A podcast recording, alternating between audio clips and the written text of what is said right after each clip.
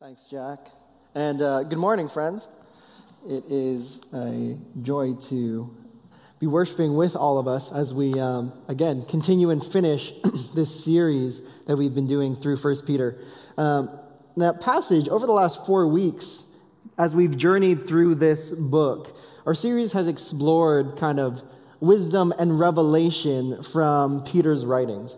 And so we want to recognize that this is a book that is addressed to Christians or people of faith scattered all over the, uh, the Greco Roman world at the time.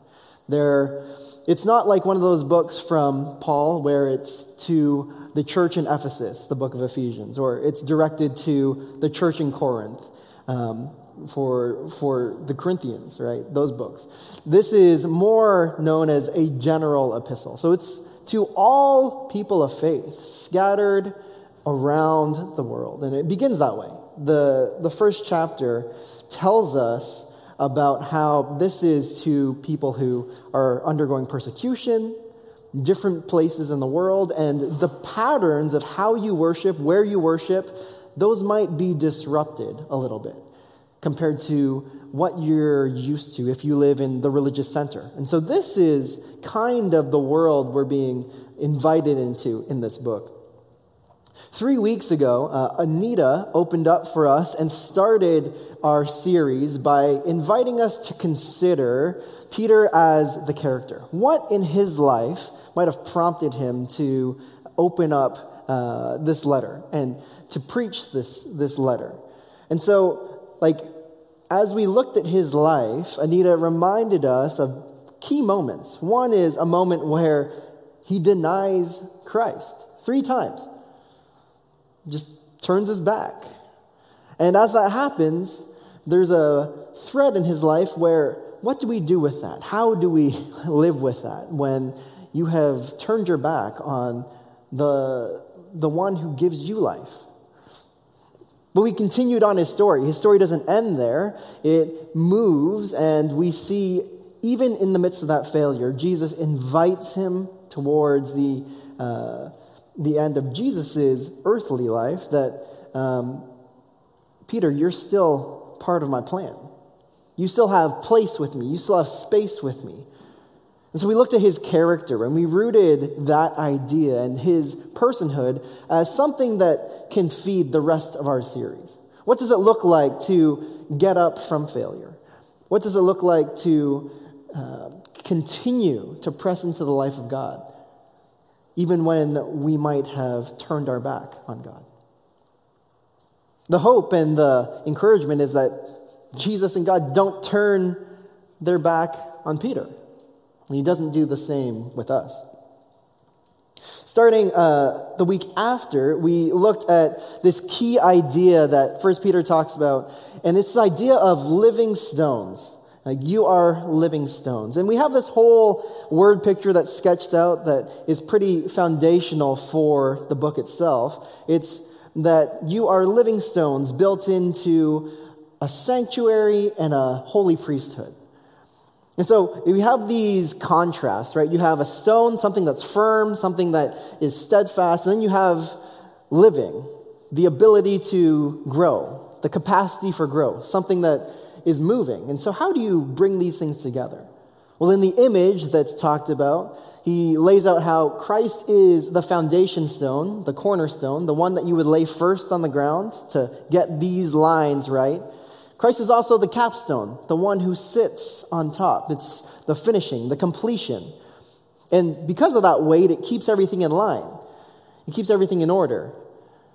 And the living stones is being caught in that middle, living on the foundation of Christ and also living with the assurance that Christ above me, Christ below me, Christ is all around me.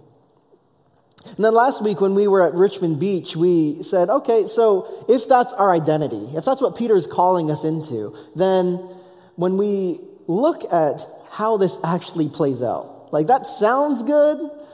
I can get on board with that, but then Peter starts getting a little more instructive. Like, don't repay evil or repay evil with blessing.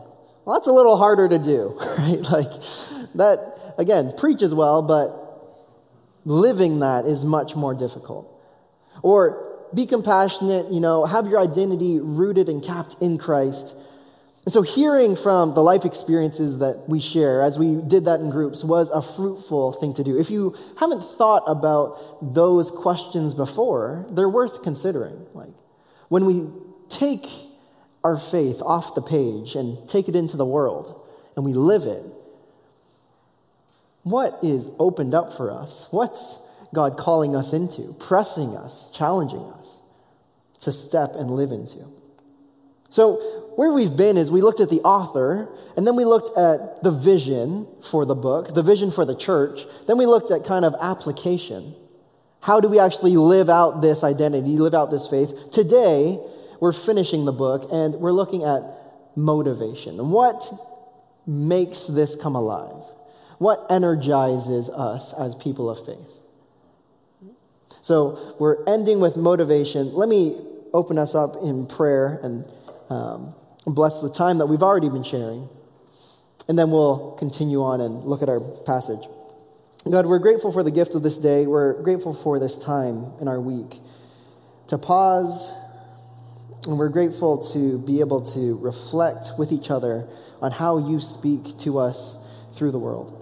We pray that this spoken word would be faithful to your written word, that it would lead us to you, our living word. And we pray this with Christ by the Spirit. And everyone said, Amen. So, uh, my father in law is a. Um, he's a high engagement Facebook user. he, um, he, you might call him a serial sharer. He just loves that little arrow button and clicking that guy. And uh, I don't always open all the messages every time they come in, but I do open them eventually. And so this week, I was looking at a message he sent, and um, it's a great verse from Luke 4. Of course, it's got to be from the King James translation, and it's a picture of an inspirational Bible calendar. So he sends this to me. Uh, amongst other things. Uh, see, I do look at them, and this verse cries out to us. It says, If thou therefore wilt worship me, all shall be thine. It's the perfect kind of verse you would have in an inspirational calendar, right? It's perfect. It's a powerful message. In my tradition, actually, growing up, we, we would probably camp here and have church on this verse. Like, we could go places here, we could go in. Uh, the emphasis on being devoted in worship, the emphasis in the idea that God is faithful. Let us be people of praise. To God be the glory, all glory be to Christ.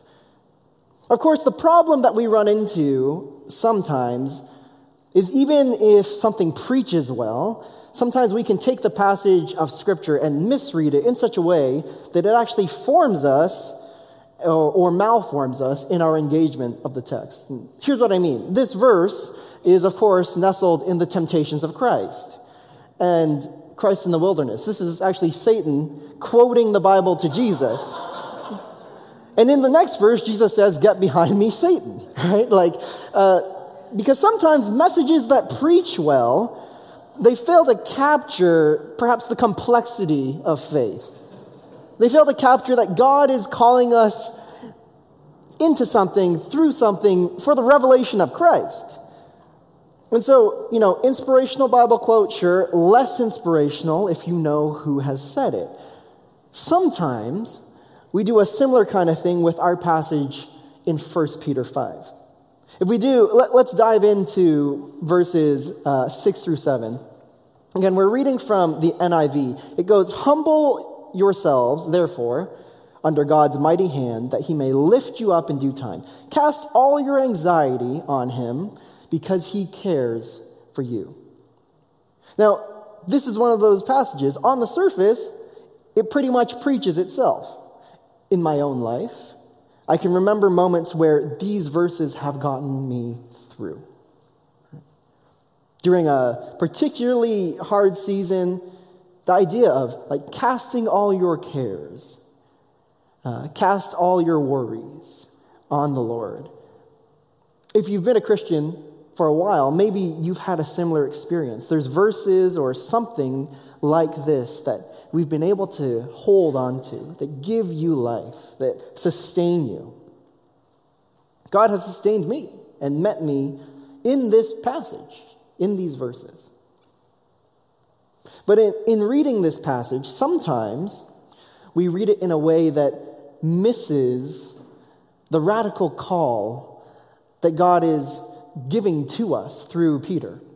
And the resulting formation that we experience from this passage, it sometimes sets us on a course that pivots away from what Peter is really trying to say. Remember, this last section is meant to encourage, is meant to frame out the motivation for why we are people of faith, what it looks like. And for the community of people scattered near and far, like this is a corporate address. It's been a corporate address from the very first verse. So this is where sometimes, again, our formation in reading goes astray. If we fail to remember that this is a corporate letter, we will miss the point of the passage. You see, if we want to faithfully understand the gravity of Peter's call for believers, we can't read this passage individually. For many of us in the Pacific Northwest, especially, um, you know, for people in our community, there's like credibility, there's uh, social capital in being able to, uh, to make something of yourself right? To, to go it alone, to be able to, uh, to strive, grind, make life happen. We know people around us, I'm sure. We might even very much so uh, carry the same motivation. Like, I'm going to I'm going to do something with my life. It's going to be me. We're going to make this happen. Which, in and of itself, hear me, there are faithful ways to hear that. There are also unfaithful ways to hear that. But when we read a verse like this, verse 7, cast all your anxiety on him because he cares for you, we carry the same cultural lens into the text. Which ends up meaning that when we talk about things that are particularly uh, personal, like mental health, the same value of doing it on my own sometimes runs through this passage. I need to do this by myself. I need to carry my worries, my cares.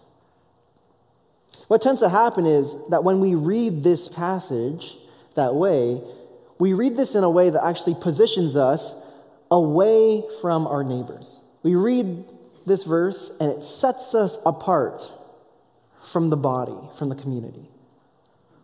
It focuses on relationship with Christ, a relationship with God, health with God. But it sets us away from community. Casting all your anxiety on God seems like it is something that is just between me and God. And the shadow side of this, if we read it this way, is that if you have worries, if you have cares, if you have anxiety, the shadow side of this reading is that now this is on you. If you have it and you are supposed to cast it on the Lord and you've done that but you still have it, that's on you.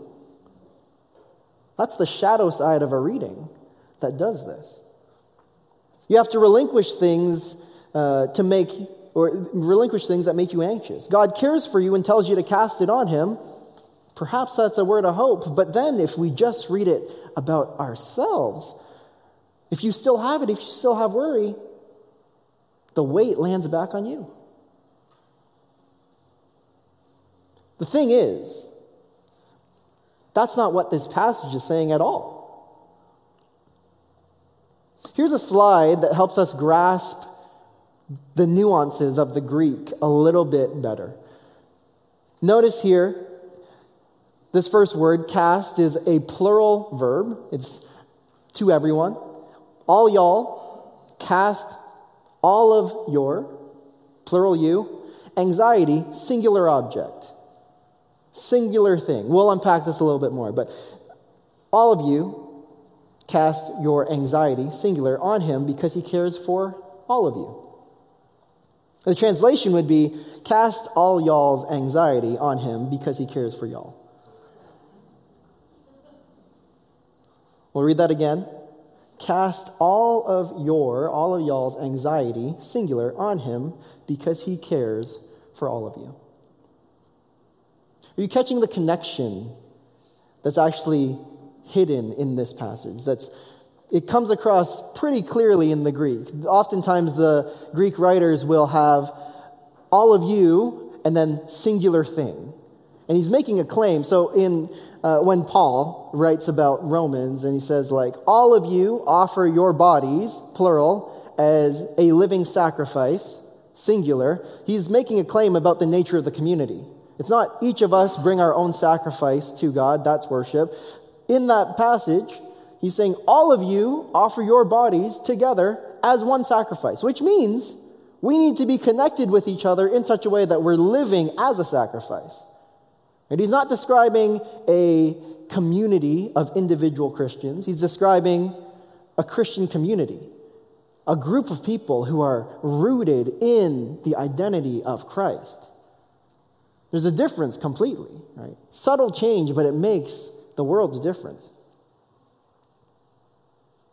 No, it's not each of our own experiences in this passage of worry.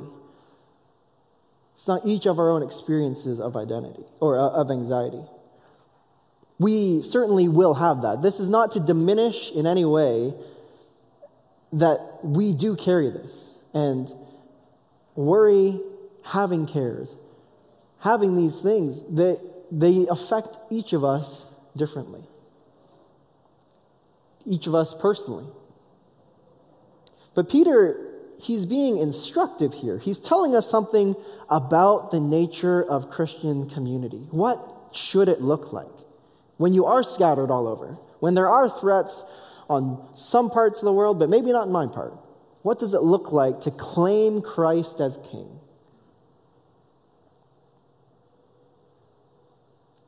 His language is pointing us to recognize that anxiety is not meant to be carried alone. Worry is not meant to be carried alone. What he's saying to the community of faith is what you think is yours alone to bear is not meant to be borne alone. He's saying that you might feel or you might not feel like, um, you, you might feel like you don't have any overwhelming cares in your own life. But your neighbor does, your community does. And that's where claiming Christ as Lord means that we help others by bearing one another's burdens. Your suffering, our suffering, moves me in such a way that even if it doesn't directly impact me, your suffering becomes my suffering. So, this is a claim that Peter is making here in this passage. He's motivating people who share a common faith in the person and the purposes of Christ to reflect their faith in ways that they will uphold each other when anxiety, worry, and troublesome cares arise. Let me say this in another way. He's telling Christians that their ultimate witness to the life changing reality of Christ is seen in how they practice witness with each other. Right? Their most powerful witness as a community isn't the ability to articulate dogma or theology. It's not their statement of faith. It's not their organizational structure. It's not in their patterns of worship or rhythm. Their most powerful witness is expressed in the depth of how they are with each other, in the ways that they can frame out sacred space where people encounter God, and then also how they can become people who facilitate encounter with God. See, this kicks us back to week two. This kicks us back to 1 Peter 2 5, that idea of living stones, right? You are being built as living stones into a spiritual house. That's a place of encounter. And you are also being built into a holy priesthood, the people who mediate encounter. You're being put into both. And place and priesthood, living stones, firm and also the capacity to grow the capacity to open, to change. This is a key thread that Peter has taken all through the book. So this verse says, You all should cast y'all's anxiety, singular object, on him because he cares for all of you. We can't do this if we don't see each other's pain as something that actually affects all of us. This becomes impossible. So, a question to think about is like, how does a close reading like this of one verse that's rooted through the thread that comes across, right? There there's other things to hit in the way that this comes across.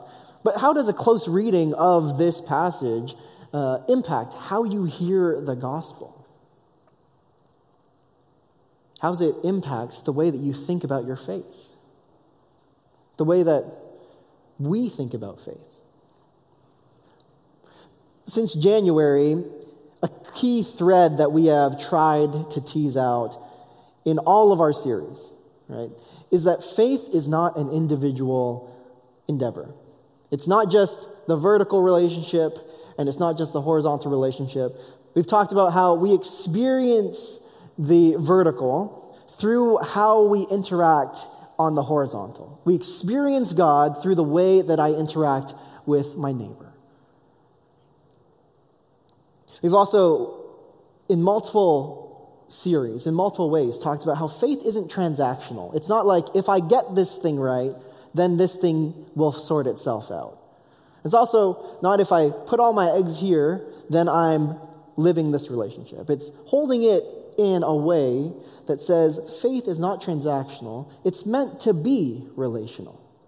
So in our Job series, we looked at how Job, as he experiences all of this suffering, and he goes through these questions, these existential questions about suffering, God, purpose, we see that his actually lived reality at the end of the book is that his relationship to people has changed. Remember, like at the beginning of the book, it sketches out he has uh, thousands of cattle, he has servants, he has all of this. When you get to the end of the book, after he's had these uh, life altering situations, circumstance happen to him, when he names his possessions, he doesn't name servants anymore, he doesn't name slaves, and he also gives inheritance to his daughters, every single one. Before, they weren't even invited to, or they were invited to the birthday parties, but they weren't their birthday parties. You see, like, his engagement with people has changed by the end of the book. His possessions, what he sees as property versus person, has changed. His faith has moved from something transactional. He used to give sacrifices just in case just in case his, his children had sinned, to living a life now that engages people. We see a shift in him from the beginning to the end of the book. In our Mark series, you looked at the way that Christ opens up an invitation to uh, be met in the miraculous ways of God. He continues this thread over and over and over. He, he ministers to those who are on the margins and wraps them in, says, No, no, no, you belong to the family of God. If you'll notice in so many of the, the miracles that Jesus performs, if you ever read them, notice how he talks to the one who is afflicted. Oftentimes it begins with the word daughter of Abraham, or it makes a claim of like, you are a son of Abraham. It makes a claim to say, like you've been put on the fringes, but let me first call you by your name, who you are. your family heritage. Let me wrap you in. And it's not just for you, it is important for you, but it's also so everyone else hears it. Because if you've been on the fringes, that means that they haven't seen you as their kin. So he names them. When you see the miracles of Christ, take and pay attention to how that first step oftentimes shows us that there's multiple miracles happening. Jesus will heal someone who is blind, but he will also heal the crowd of their blindness. The blindness that keeps them from being able to actually minister or take care of the person. He does this over and over and over again. Most of Jesus' miracles are not just singular events to singular people, they transform communities because he's a relational God. We then went to the Invitation to Wholeness series. Again, we looked at these ideas of what does it mean to live a whole, purposeful life? Well, it means to live it in the nature of embodying the fullness of God. And that fullness is a divine relationship.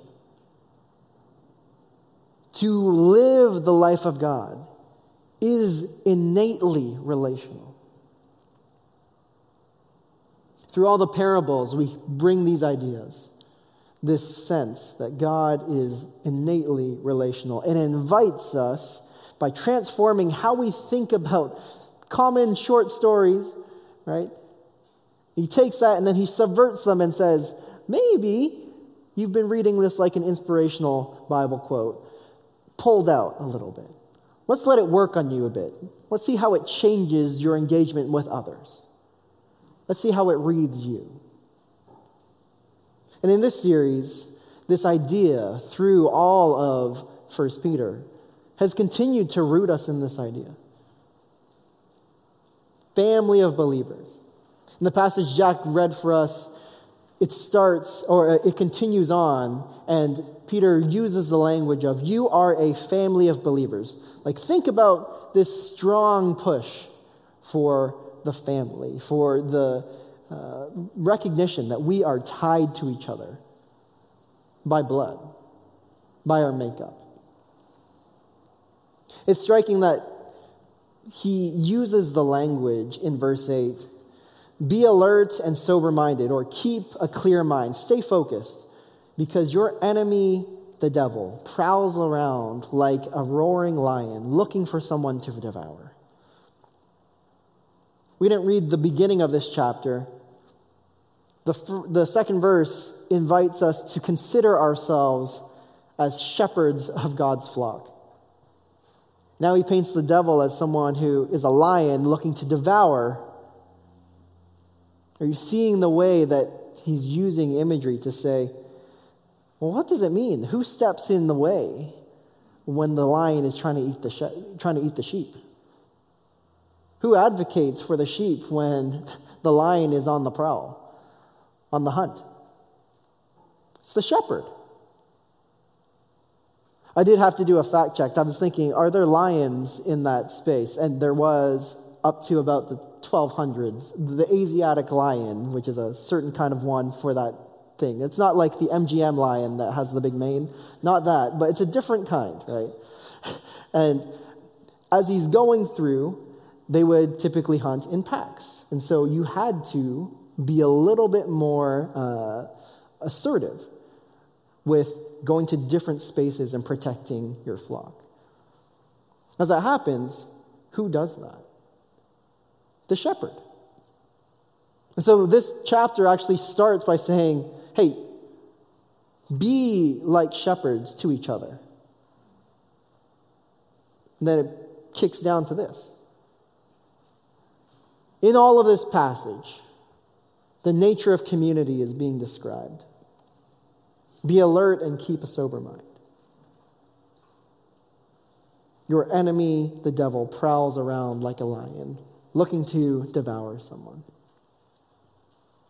When we think about the ways that this uh, reading ties us together through our corporate shared experiences, it makes us, as we go into a new year, Consider how might we as people, as a church, live this out? live out the kind of community that's being talked about, the kind of community that's being expressed.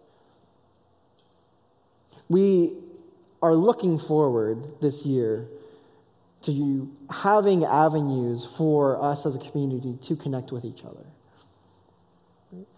We want to encourage you and also encourage the, the church itself, all of us, to be connected in ways. And so that might mean that you connect with each other through time after service or time before service. That might mean, given your ability to make it to a Bible study or a community group or something, uh, to plug into one of these spaces. But we recognize that a push for us this upcoming year is going to be clear on ramps for groups, and then also directed space to say, if there is something that I really care about and I want to rally people around, I want to be able to do that with my church. So if you have ideas or senses of like, I want to do a class on coffee, which we're going to have, it's going to be fun, um, and, and something to come around, right, and think about it, we want to be facilitating those kind of connections. Because our faith is not just lived on the Sunday receiving information. It's being active in the expression and living out of our faith with each other. And so, this verse in this series, as itself, we've talked about the tagline. It's uh, a message of hope, right? Built for hope. A message from Peter to the church. Do you hear that hope this morning? Do you hear that we can also we, we can bear hope and bring hope into the lives of our neighbors? But we also want to receive hope in our lives, hope in the way that God invites us to be uh, living stones with each other. That we can facilitate the place and the person. That we can be all of that as we engage. I do want to um, have us reflect on this in prayer. I'll open up some space for us to sit with the weight of what does it mean to share my life with others. That is a risky proposition, and I own that. I recognize that. It's also precisely the way that Peter is inviting us to live life. So this is risky. And this is where joining and being a part of a community is always inherent with risk. And yet, our hope is that as we do that well, that we might live faithfully to the way that God has called us to live, that we might embody that faith well. So, join me in prayer as we, um, as we close out this series, which has been a rich time of reflection. God, we are grateful for this time to hear a word from you that speaks to each of us individually, but also to us as a community. We pray that as we reflect on your message, on your word, that you would give us the courage to live in community. It is not easy. And yet, in your call as family of believers, in your call as people who share life together, might you inspire us to live well, to share our lives with each other,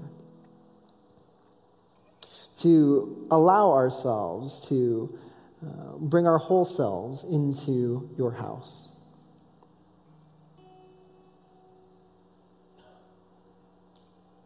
Might we be met by you over the weeks to come through how we share and encounter you in the lives of every person that steps through our doors. And as we do that, would you sharpen our focus?